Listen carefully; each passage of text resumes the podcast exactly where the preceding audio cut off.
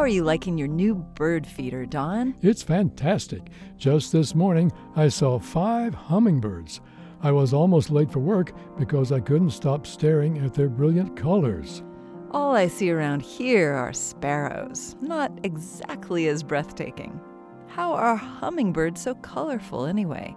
What makes their feathers so special? Well, Yael, that's exactly the question some scientists were trying to answer. To find out, they looked at feathers from 35 species of hummingbirds under a transmission electron microscope and compared them with feathers from other colorful but less brilliant birds. The basic structure of all the feathers is the same. They have a central shaft which branches into parts called barbs, which branch into smaller parts called barbules that resemble little hooks. Barbules are full of melanosomes, which are organelles that produce pigment. So, the pigment melanosomes produce are how hummingbird feathers get their color. Partly. But pigment isn't the only way melanosomes create color.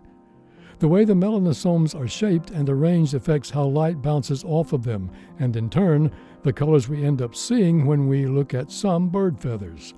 Scientists found that in hummingbird feathers, these melanosomes look like flat disks that contain a lot of air bubbles.